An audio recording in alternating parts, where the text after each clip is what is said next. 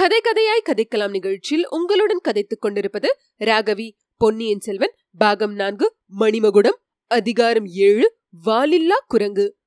மணிமேகலை சிறிது நேரம் யோசனையில் ஆழ்ந்தாள். தான் சற்று முன் கண்ட தோற்றம் வெறும் பிரமைதானா? அல்லது கனவல் கண்ட தோற்றமா?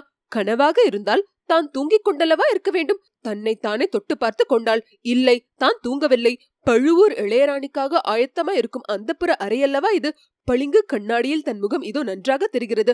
அதோ குத்துவிளக்கு எரிந்து கொண்டு இருக்கிறது. கண்ணாடிக்கு எதிரே சுவரை உற்று பார்த்தாள். அங்கே ஒரு ரகசிய வாசல் இருப்பது அவளுக்கு தெரியும். அதை வெளியிலிருந்தும் திறக்கலாம் உள்ளிலிருந்தும் திறக்கலாம். மணிமேகலை அந்த இடத்தில் சுவர் ஓரமாக நின்று காதை சுவரோடு ஒட்டி வைத்து உற்று கேட்டாள்.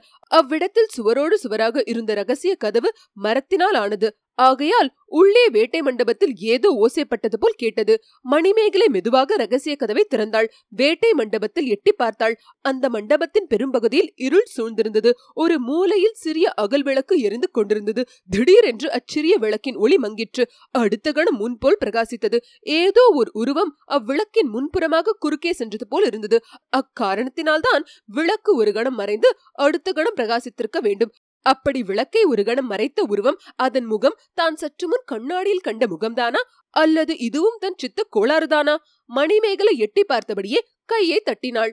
யாரெங்கே? என்று மெல்லிய குரலில் கேட்டாள். பதிலுக்கு ஒரு கணைப்பு குரல் கேட்டது. வௌவால் ஒன்று மேல் கூரையில் தொங்கிய இடத்திலிருந்து கிளம்பி ஜிவ் வென்று பறந்து போய் கூரையில் இன்னொரு இடத்தை பற்றி கொண்டு தொங்கிற்று. மறுபடியும் மிக மிக லேசான இருமல் சத்தம். மணிமேகலை அவ்வாசற்படியில் நின்றபடியே அடியே சந்திரமதி! என்று உரத்த குரலில் கூறினாள். ஏனம்மா? என்று பதில் வந்தது. கைவிளக்கை எடுத்துக்கொண்டு உடனே இங்கு வா என்றாள் மணிமேகலை. சற்று நேரத்துக்கெல்லாம் ஒரு பணிப்பெண் கையில் விளக்குடன் வந்தாள். இங்கேதான் விளக்கு நன்றாக இருக்கிறதே எதற்கு அம்மா விளக்கு? வேட்டை மண்டபத்துக்குள்ளே போய் பார்க்க வேண்டும். ஏதோ ஓசை கேட்டது. வௌவால் இறகை அடித்துக் கொண்டிருக்கும் அம்மா வேறு என்ன இருக்க போகிறது? இல்லையடி சற்று முன் அந்த பளிங்கு கண்ணாடியில் பார்த்துக் கொண்டிருந்தேன். திடீரென்று என் முகத்துக்கு பக்கத்தில் இன்னொரு முகம் தெரிந்தது. அந்த முகம் எப்படி இருந்தது? மன்மதன் முகம் போல் இருந்ததா? அர்ஜுனன் முகம் போல் இருந்ததா? என்று கூறிவிட்டு பணிப்பெண் சிரித்தாள். என்னடி சந்திரமதி பரிகாசமா செய்கிறாய்? இல்லையம்மா இல்லை. நீங்கள் அடிக்கடி கனவில் காண்பதாக சொன்னீர்களே அவர்தான் இப்போது கண்ணாடியில் தோன்றுகிறாரோ? ஆமாண்டி சந்திரமதி ஆனால் ரொம்ப ரொம்ப நிஜம் போல் இருந்தது. எல்லா பெண்களுக்கும் இப்படித்தான் ஒரு சமயம் சித்த பிரமை பிடிக்கும். உங்களுக்கும் இன்னும் இரண்டொரு நாள் தான் இப்படி இருக்கும். நாளைக்கு காஞ்சியிலிருந்து வரும் இளவரசரை பார்த்து விட்டீர்களானால் அந்த பழைய முகம் அடியோடு மறந்து போய்விடும். அது இருக்கட்டும் அடி இப்போது இந்த வேட்டை மண்டபத்துக்குள் போய் பார்க்கலாம் வா. வீண் வேலையம்மா வேட்டை மண்டபத்தில் ஒரே தூசியும் துப்புமாக இருக்கும். சேலை வீணாய் போய்விடும்.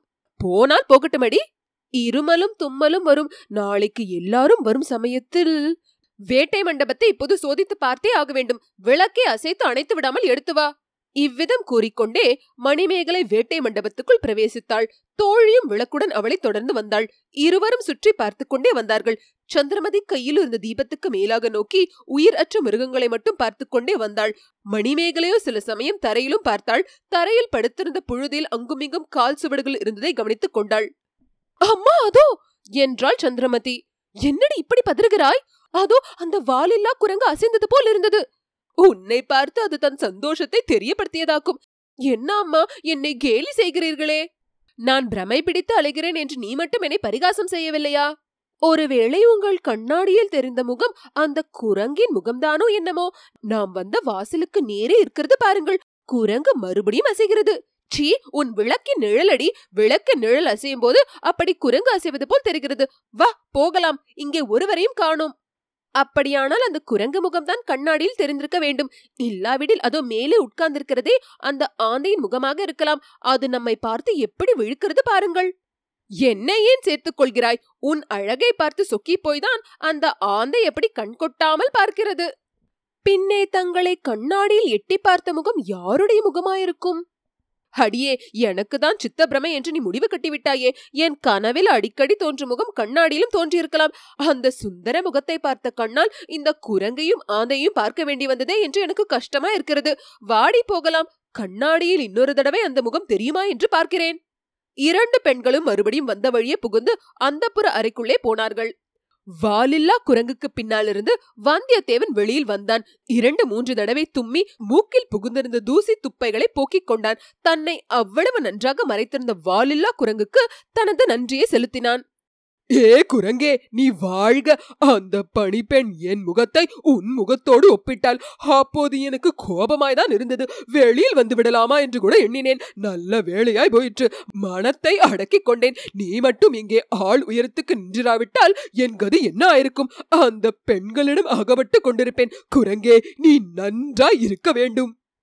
இப்படி சொல்லி முடிக்கும் போதே அந்த பெண்களிடம் அகப்பட்டு கொண்டிருந்தாலும் அப்படி ஒன்றும் விபரீதமாக போயிராது என்ற எண்ணம் அவன் மனத்தில் தோன்றியது. அவர்கள் யார் என்பதை ஊகித்துக் கொண்டிருந்தான். அவர்கள் பேசிய வார்த்தைகள் யாவும் அவன் காதில் நன்றாய் விழுந்தன.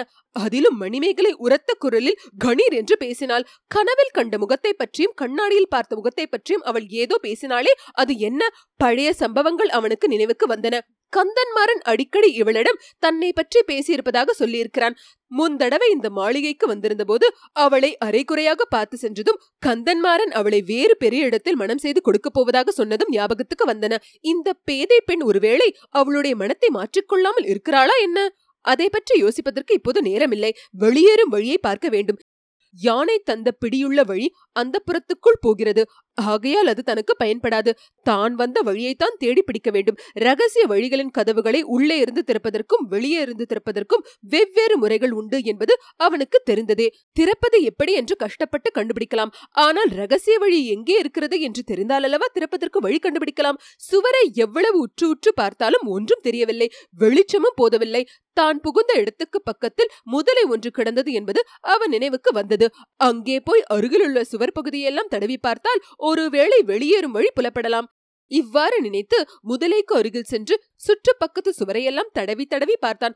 ஒன்றும் பயன்படவில்லை. நேரமாக ஆக கவலை அதிகரித்து வந்தது.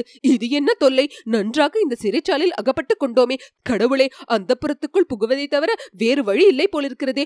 அப்படி அந்த புறத்துக்குள் புகுந்தால் அதில் என்ன அபாயங்கள்? ஒருவேளை மணிமேகலை தன்னிடம் அனுதாபம் காட்டலாம். ஆயினும் தான் அவளிடம் இங்கே இப்படி ரகசியமாக வந்ததற்கு என்ன காரணம் சொல்வது? உன்னிடம் கொண்ட காதலினால் வந்தேன் என்று சொல்லலாமா? அது எவ்வளவு கொடூரமான பொய்யா இருக்கும். துணிந்து அத்தகைய பொய் சொன்னாலும் அவள் நம்புவாளா? மணிமேகலை மட்டும் தனியா இருப்பாள் என்பது என்ன நிச்சயம்? மற்ற பெண் பிள்ளைகளுக்கிடையில் அகப்பட்டு கொண்டால் சம்புவரையர் அறிந்தால் கட்டாயம் தன்னை கொன்றே போடுவார். மறுபடியும் வந்தியத்தேவனுடைய கவனம் தரையில் கிடந்த முதலின் மீது சென்றது. அதன் பேரில் அவனுக்கு கோபமும் வந்தது. முதலையே எதற்காக இப்படி வாயை பிளந்து கொண்டு இருக்கிறாய்? என்று சொல்லிக்கொண்டே அதை ஓங்கி ஒரு உதை உதைத்தான். உதைத்த போது முதலை கொஞ்சம் நகர்ந்தது. அதே சமயத்தில் சுவர் ஓரமாக தரையில் ஒரு சிறிய பிளவு தெரிந்தது. ஆஹா நீதானா வழி அடைத்துக் கொண்டிருக்கிறாய். முட்டாள் முதலையே முன்னாலேயே சொல்வதற்கு என்ன? என்று சொல்லிக்கொண்டே வந்தியத்தேவன் குனிந்து முதலையை பிடித்து நகர்த்தினான். முதலை நகர நகர சுவர் ஓரத்தில் துவாரம் பெரிதாகி வந்தது. கீழே படிகளும் தெரிந்தன. இத்துடன் அதிகாரம் ஏழு முற்றிற்று.